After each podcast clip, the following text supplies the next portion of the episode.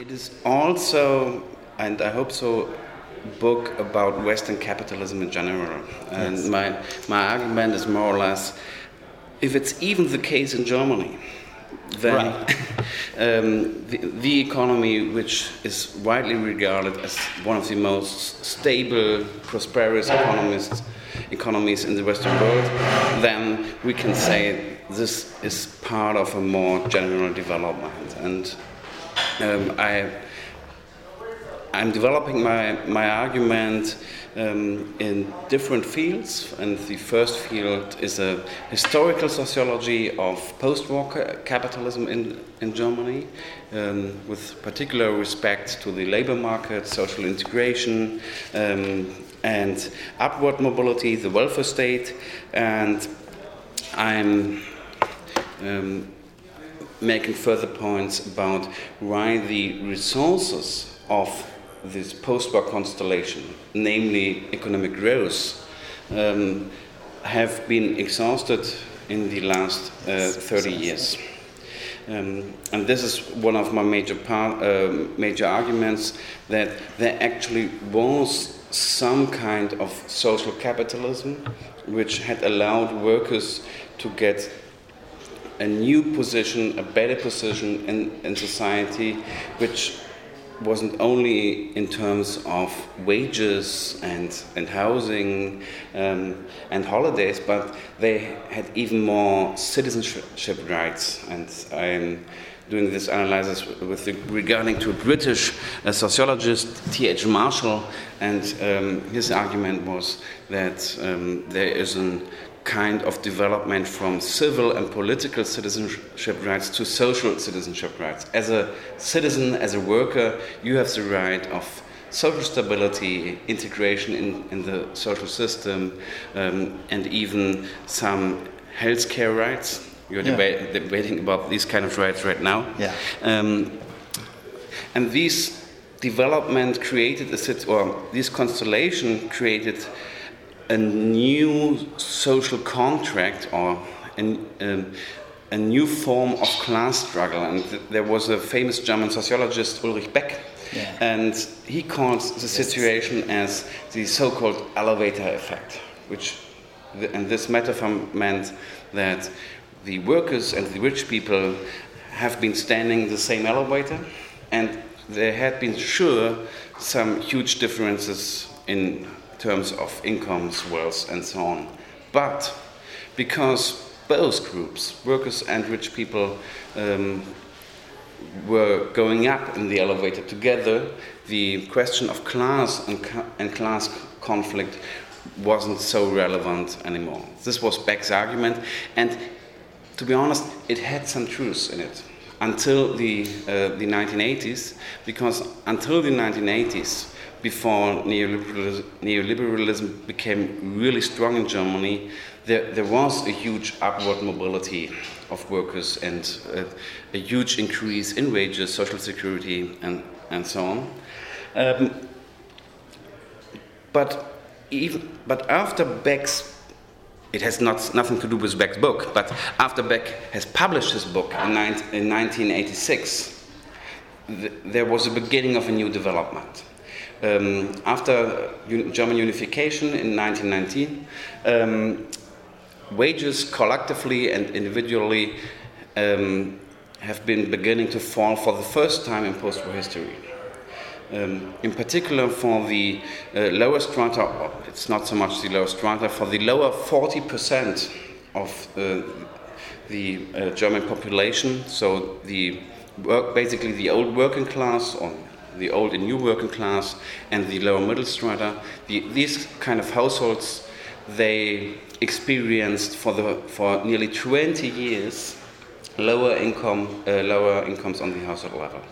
So this was a complete new situation combined with severe welfare state, state cuts and neoliberal re-engineering of society, factories, and companies, um, which led to a situation where many people experienced or in the sub- subjectivity felt that there's no longer an elevator society, but that they're, that they're standing on an escalator, on an escalator which is going down. Um, and if you, you, ever tried this to, to run up against an um, escalator which is going down, I managed it when I was a child and uh, uh, had much less weight. so you, you, you, can do it one or two or three times, but um, not for your whole life. not, not your whole life. um, and for, for, many people, this is now a daily experience. Yeah. Um, and even if there's no actual downward mobility for them, their, um, their experience is to running always against this downward going escalator. Yeah. And this creates an, a complete, complete new situation where not the old question of class, but question of class and new question of class are coming back into the political scene. Not in the form of traditional class struggles, but struggles of recognition, struggles um, of authoritarian ca character um, and um, struggles of again labor issues and social movements. And this is the situation germany is in right now. Um, the the old society of social integration via up, upward mobility came to an end um, this means not that there's a general kind of downward mobility for everyone. There is still some kind, or the possibility of upward mobility, but the, the, the, the general upward mobility of former times, this, this pattern is broken. Um, and on the other hand, we have a generalization of competition and the life course. Yeah. Um, so, this is the first part the, the social decline in Germany and what the situation makes so complicated, and then I come to the end, is a, a particular situation of modernization. And I think this is mm-hmm. even true for the United States. Absolutely. That in Germany, if you look to this, um, I, I, haven't talked about the, the, not the side effects, but the, the, the parts of this social mo uh, mod modernity uh, in former times that was um, the, um, the social integration of workers had the side effect of the not social integration of, of women. Um, mm -hmm. the, the, that uh, women had to be housewives and that we had um, a, a new lower stratification of migrants. And in recent times, there had been severe, some kind of severe progress in the emancipation of women and migrants in Germany.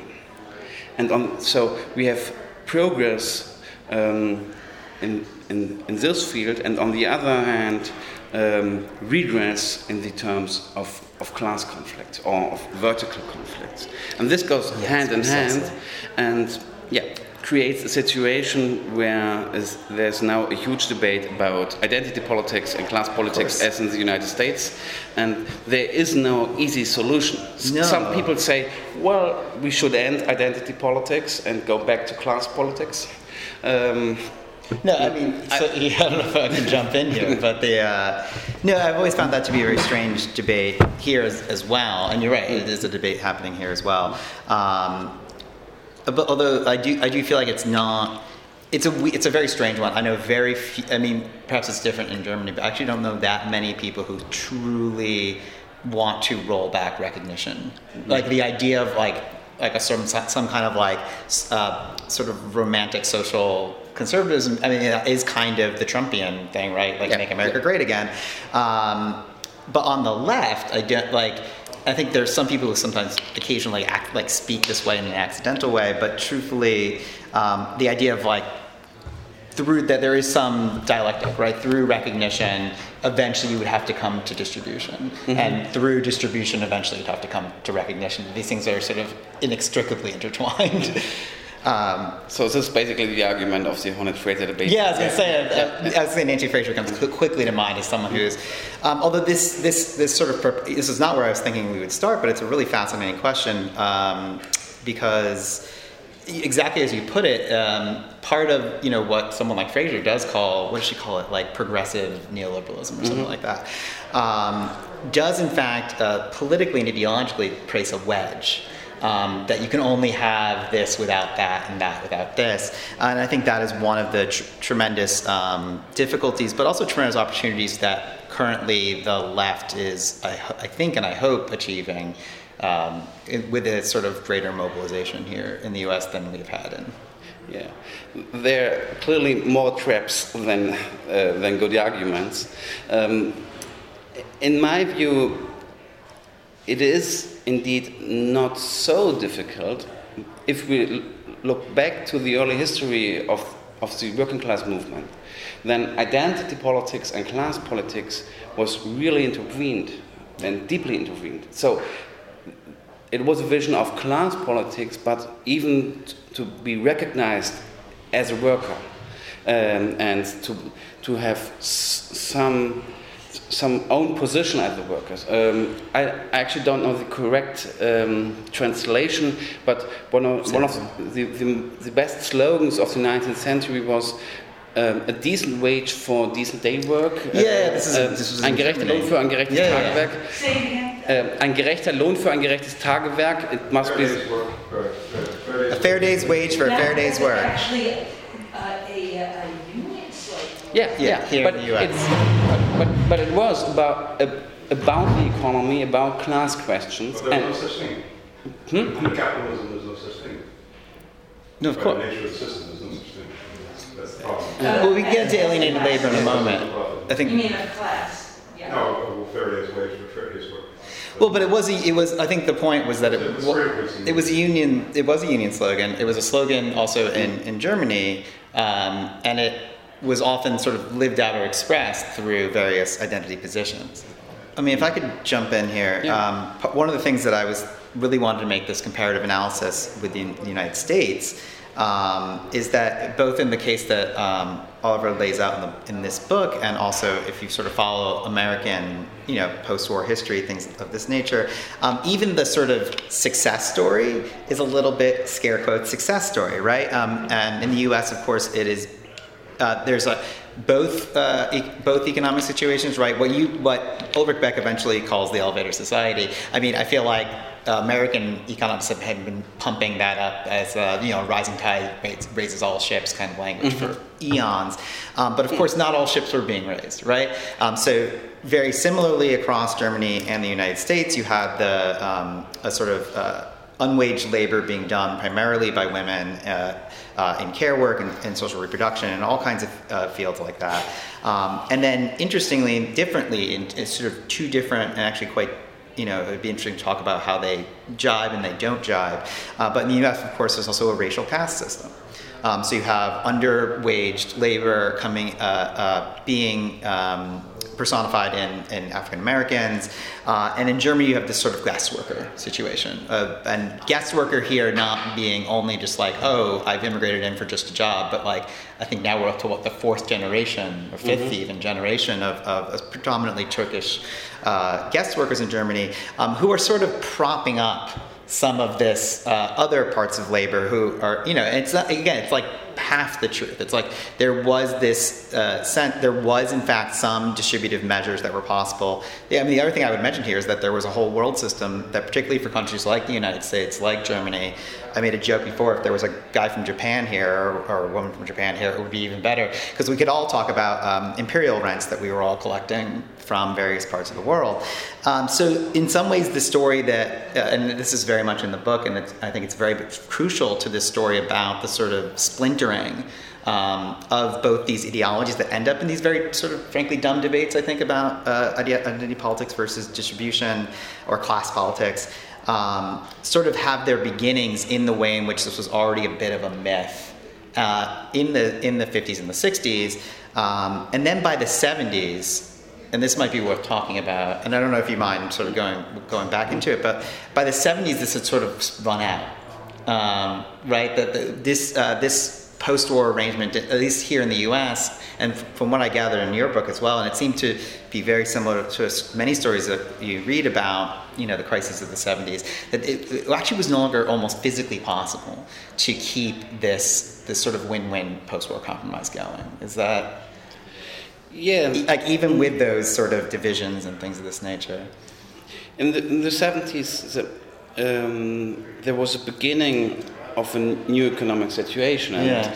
there, there's this fabulous book by Robert Brenner Yes. um, about the, uh, it's called The Long Downturn. Yes. Um, and he, he is talking or writing about um, the beginning of the falling rate of that, that the pro- profit yeah. rates are falling again. Yeah. Um, what he was not writing about was about economic growth, and at the same time, when profits rates were falling, for the first or for the first time in the post-war constellation, um, growth rates have become um, falling uh, for now 40 years. We are not entering a stage of a non-growth capitalism, but a kind of capitalism where the fo- former growth rates of 4%, 5% uh, a year, in my view, will never be reached again.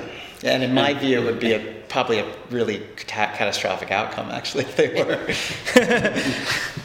This is another question. Yeah, yeah. Should, should we even uh, try to get uh, to get I mean, it's one of the things I find. You have a whole chase, a, a whole, you have a whole chapter on this sort of post growth, and I love the way you put this because sometimes this debate can be very arch. Um, and I love the way that post growth sort of gets us past the archness of it. Um, you talk about the Brenner thesis, you talk about the tendency of the rate of profit to fall. Um, this is hard to account for with financialization and, and things of that nature because, right, we do have record, record profitability right now, but it's almost like profitability from strip mining, uh, not like a sort of proverbial strip mining, not like actual strip mining, although that too. Um, but you, you do sort of synthesize this with the secular stagnation literature that Yeah. comes out of mainstream macroeconomics, people like Larry Summers, Robert Gordon. Um, and I'm very, very fascinated by this. So I, I uh, would love to sort of hear, because in my view, this is actually, there are many on, even on the left, even on the far left, who are like, yep, we're going to like switch back into high growth. And there's like two interesting questions to my mind on this. One is the, the ecological one, which maybe is outside the frame, um, like whether or not that's a good idea like just tout court. Um, but the other one uh, that's I think very much in the frame of, of your text and of your work is it seems like for the left this is almost like a great gift. It's like really the, it pushes the question that redistribution must, at least to me, be on the table. Um, as opposed to this kind of like elevator society. Yeah. Uh, so clearly, we sh- to get getting back to higher growth rates would be an ecological disaster. Yeah, I agree with that. Would be what? Would be an ecological disaster. An Yeah, ecological Yeah, yeah. Um, on the other hand, um, I think this question isn't on the table just No. because we won't get back. No, it's also it's, it's, it's, it's, it, that's what I'm saying. That's why I find your synthesis. It's, it's one that I think is very important. It's also like almost like it's not gonna happen. Yeah, yeah, exactly. it's it's not gonna happen. But we, but we can't predict the future. No, it, you can't. But it, there is a way in which, e- if I look at even like the Trump tax cuts, for example, mm. I'll use an American example again. I mean, it's kind of like sh- really shitty version of Keynesianism. Um, in, in its own weird backwards mm. way, and it, it yeah it got us back to about three percent for a bit, but now we're back down to about one point seven. Like it, it, you can't. Part of what's interesting about the story that is coming out in a text like this, but I think in several others as well, is that it's not going to be very easy, or pro- it doesn't seem likely that Keynesianism like is possible into the future. I don't know if you're getting that. No, Jibes. we, we, we- we can't look into the future, but we can look into the past. That's a good Um, and the, the history tells us for the last 40 years that growth rates have been, on average, not absolutely in every year, um, declining since the last 30 years. Um, independent from what we're actually doing um, to support them. So the Keynesian left always argues we should have higher wages, more state or fiscal ac- activity, and so on. Sure. Which is clearly a good thing. Um, Yeah, But- all for it. but we shouldn't think or assume that higher wages and more state activity would create more growth. That's right. Um, on, and the implication is really huge. The implication is that So- you're doing wealth so- transfer. Yeah.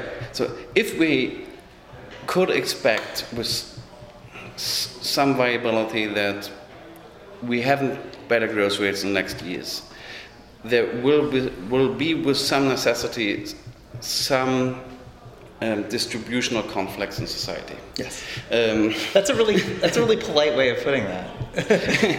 yeah, so uh, another way we could say class struggle is coming back, Yeah. or even for the United States, it has already a comeback. Yeah. Uh, I was on the tube, and it was really fascinating because there were ads all in every in. Oh, in the subway. Yeah, Yeah, in- yeah. in subway. Yeah. And uh, the the ad well.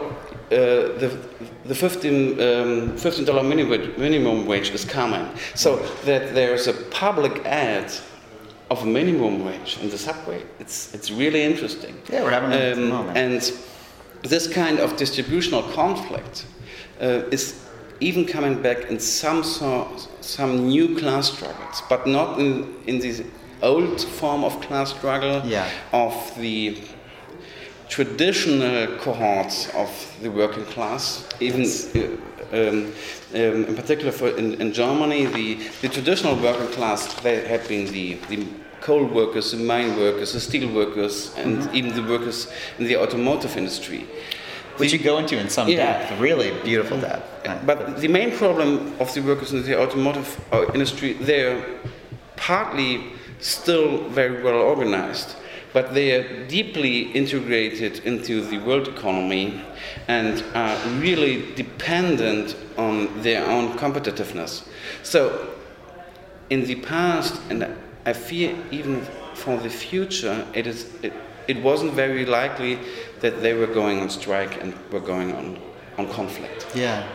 what we could see, but, but what we could see th- that there were new social conflicts, new strike waves, but not in the areas or sectors which have been very well organized by trade unions. Yes. On the contrary, but in the in the areas where the unions haven't been strong before, because in, in these areas there were low degrees um, of citizenship rights, of low wages, um, low levels of collective bargaining, and high aspirations of recognition. One, right. one of the best and most interesting class struggles in Germany in the last 10 years was uh, these, these several, several strike waves by um, by nurses and uh, kindergarten workers, educational workers. It, and it was a strike wave with the explicit term, we are striking for recognition, which in effect means we want more money. and um, in the end, it's always about money. Yeah. But, but it wasn't about money alone. It was about production and particular about reproduction. It's about condition. I mean, uh, so th- I mean, this is something that again was like eerie reading your text. Um, and I'll, I'll sort of start with an anecdote just on the flip side, because a lot of people um, uh, in the United States look to the last year or so, last two years, and say we're having a strike wave, and that, that's correct uh, in some sense. Um, largely driven though by one sector, um, by teachers. Yeah. Uh, largely driven against union leadership. Um, and if you actually want to see a really good comparative example of this, um, look at the reaction of actually quite right leading u- union leaders in a couple places like West Virginia um, who said, you know what, the membership were right, we were wrong, my bad, uh, to someone like, um, uh, is it Hector Figueroa, the SEIU here, where the leadership came out, where the members were saying, we're not so sure about this Amazon shit.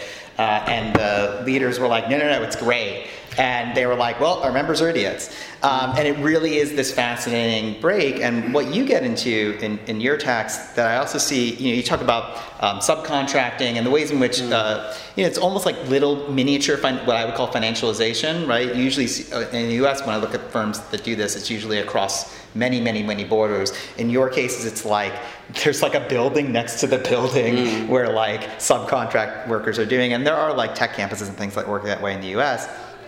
But the sort of quote unquote traditional proletariat is like still like kind of doing okay, very much uh, uh, tied in, and it's a very small, like whatever we want to call this traditional industrial urban proletariat, um, is growing smaller. Um, and is also very much tied, as you were saying, uh, not only to sort of like the, the economy and the global economy, but to the success of the firm.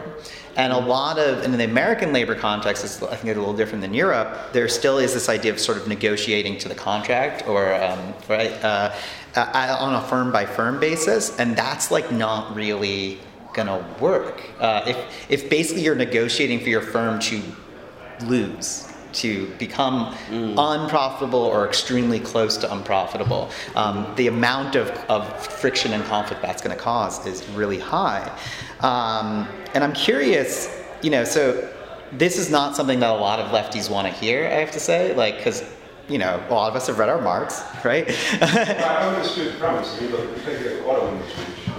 No, but the, the thing that's challenging, at least to me, from a theoretical and sort of thinking about this as a system, is uh, there is a, and, and I think I'll ha- happily hand it back to you to talk about this because you get so well into the book. There's a splintering of interests across the working class, um, where you do get exactly examples like what you're just giving. And in fact, I have friends who are journalists who just come back from touring, you know, classic you know industrial plants and there's still quite a lot of radicalism in unions and things like this but there's this splintering of interests between a sort of uh, you would say elite workers and this whole other set of castes below. Mm. And it is fascinating to me again that the that you're saying this thing with the nurses in germany is so parallel to the where the strikes have been most successful in the US as well, which is in sectors in which it's not arraigned so much as like negotiating with the firm for profits. Um, it is about money. It is also about communities and recognition, and it usually involves a much larger. Um, it's not only in the workplace, right? It's a much larger citizenry, let's say. Yeah, uh, I, th- I think your your argument is, is, is valid. Um, I'm just arguing for that we have to, or th- that we need a broader approach. What is the working class? And in Germany, Yeah. in the left, the, the approach of the working class was more or less the industrial working class. And I think this is wrong. Um, and we have I a, a, a reconfiguration of the working class. And the interesting thing is, why are the teachers winning? And why are the no, and I have my favorite. I, I conducted a lot of empirical researches in hospitals in, in Germany, and most of the strikes they failed, and, and and they failed, and it was very very difficult to organize the uh, the doctors and nurses, and I always assumed, oh my God, and they're really huge, as you know, the hospitals. I always assumed that they have a kind of work ethic, uh, ethics that don't allow doesn't allow them to, strike because they have to care. But but this is, situation radically changed. Um, changed in, in, in the last uh, three years, and against my previous research, this sector has become one of the most successful sector of organizing Good. uh, because the situation be- became so dense, so problematic inside the hospitals that most of the nurses said, "Well, we have this work ethic, but because of our of our work ethic, be- because we want to care about the patients, we need more wages, better better situations, more more colleagues, more um, be- better resources to care properly uh, for the patient." So this became f- from a restriction to a resource. This is one. Right. That's And Yeah. and And the other thing, Yeah, uh, just please, one yeah, point yeah, is please. market power. Um, so Germany has a situation right now of nearly full employment, but full employment, I, I call it precarious full employment, because we have a dense labor market, yes. but one third of the labor market is really unsecure unemployment. But It can get worse. I can hear you, it's really. It's it's a precarious labor market. No? So one third of the labor market are very unsecure jobs, basically, with, with low wages. But um, there's a situation that for the reproduction of society and the politicians and the CEOs of the hospitals and so on, they, they know it. That if everybody is working, you need mm. people who's caring for the children uh, and who's caring for the older people. So if you if you're going in, on the strike in the uh, in, in the health sector or uh, in the reproductive sector in the kindergartens, you have got a lot of market power right now. So it's of this intersection yeah. of uh, ethics, norms, yeah. values, and market power. This gives uh, gives them a particular strength. And on the other hand, last point, in the in the workers' factory or in the automotive factories,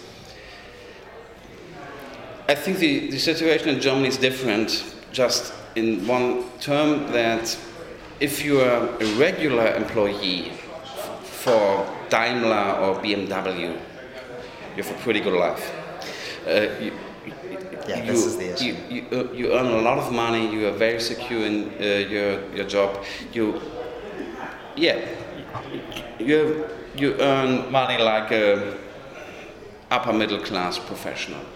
But if you're not a regular employee and you're a temp worker, so we have a proper dualization of, of the labor market or inside the factories, then you earn basically 50, only 50% of them. But, but this creates not a situation of solidarity, but a situation of competition. Yes. Um, intra, intra-class yeah. competition. That's precisely. It's it's interesting to me. You call it market power. Mm-hmm. Um, when I've looked at this in the U.S., things like teacher strike, the recent um, strike threat. It wasn't even a strike, right? It was a strike threat from the. Um, oh God, she's so wonderful. Sarah Nelson, she uh, does the flight uh, flight attendants union. Um, just the strike threat was enough to, to sort of get some things moving. And one of the things that ties those together in the US was A, they, they were threatening political legitimacy.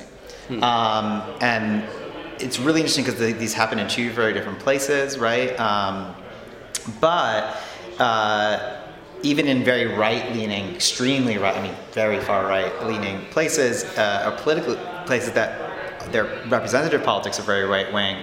Um, the teacher strikes struck a note of delegitimization mm. um, because right basically they're saying you are not like they had a kind of communal what's the word a, a, a community representation power mm-hmm. and it was precisely this argument you're talking about with, with nurses saying like look we're the like the, bod, the, like the sort of backstop on mm. education we're the backstop on the community institutions mm-hmm. uh, if, if, if we're not being supported then you're you've basically just given up on society mm. and this is an incredibly I see how you say it as a market power, but to me it also has a, a strong political power. Yeah, yeah, yeah. Um, and I think that's really important um, to note. And this question of like whether the working class, what is the working class? It's actually a really tough one because, uh, as you said, there's this intra-class conflict, um, and at the same time as you're pushing these distributional class questions, which are explicitly class conflict, mm-hmm. Um, and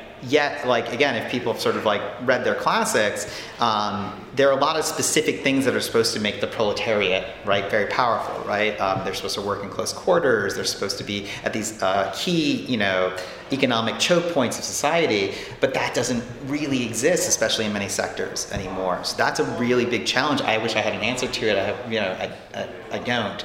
Um, but that's one of these huge issues of sort of of, of where this kind of research is very important because uh, we're not going to be able to, to, go back and say, oh, the proletariat is going to work out. I mean, uh, that's part of what I was taking from, from that section of, of your text.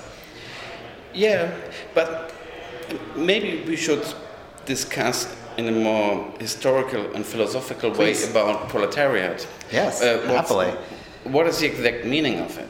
and, and, and I really think there oh, I haven't found such a text about what did Marx mean with the term proletariat. I, and I think he, he was a guy who had a very humanistic um, education, and his term was, as I assume, much more influenced by the classical and original meaning.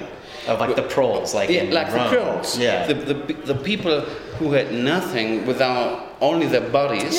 Um, and they had nothing to, um, to only to, to give their bodies right, inside the fight. And he was using in his work, as far as I see it, using proletariat as a force of change in the Communist Manifesto, Mm-hmm. and sometimes use it interchangeably as the working class. But I'm not Yeah. sure Okay. That- And sometimes interchangeably as as working That's very good. Uh, so, and I, I, I, I think it is not very clear that Marx was, if he was talking about the proletariat, only was talking about the working class, the, or the actual working class. I mean- because if you look in the 19th century, as Marx was writing, the, there was no industrial working class in, in the sense. So Well, there wasn't like Manchester. yeah, yeah, there was Manchester, but most people uh, in Victorian capitalism were employed as um, servants in and households servants, yeah. and, and, and so on. Um, and I think if you, you if we Yes, uh, if we are beginning of a rereading of the term of proletariat, then we have an intersection of industrial workers, service workers, Yeah. people who are involved in housing conflicts uh, in, in, bigger, Yes, in, yes. in bigger cities. And I, th- I think this, this argument of, of David Harvey, i it's not completely right, but he I has his don't know point. which one. Go ahead. Which is what? Uh, so he says, well, the, the class struggle of the future will be mainly an urban class struggle. and oh, I don't know about that. Yeah. Oh, sorry. So we mainly urban? And yeah, an, an urban class struggle, it, it will be, will happen in the, inside the city and not inside the workplace. And I'm not sure about Oh, I see what you yeah. mean. Okay. Um, I'm, He he means service workers as opposed to industrial workers? No, he means outside the workplace. outside the workplace.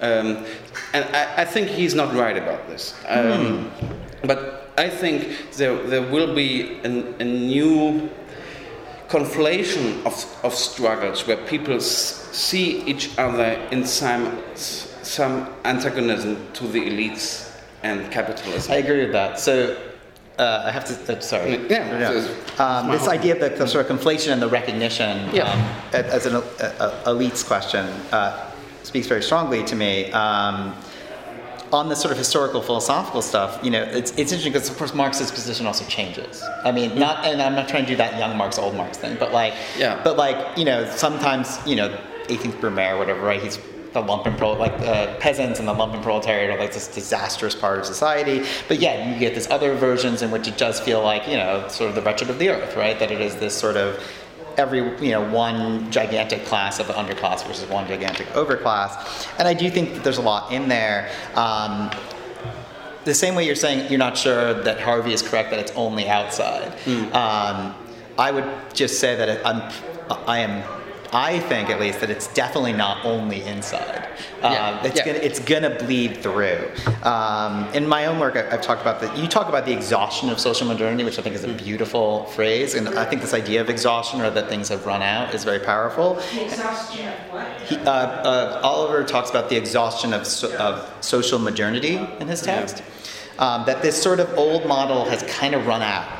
Um, I make a distinction between social modernity, which is basically from basically the, the post-war situation until the, the late 70s, and now I call it the, the new situation regressive modernity because it is not only regression. We have s- still some progress, but progress is combined with some regress.